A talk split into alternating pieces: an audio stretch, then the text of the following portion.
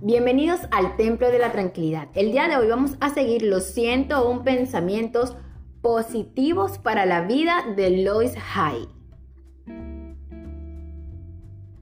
Puedo liberar el pasado y perdonar a todo el mundo. Tal vez no queramos olvidar viejos agravios pero aferrarnos a ellos nos mantiene estancados. Cuando dejo atrás mi pasado, mi momento presente se vuelve más rico y pleno.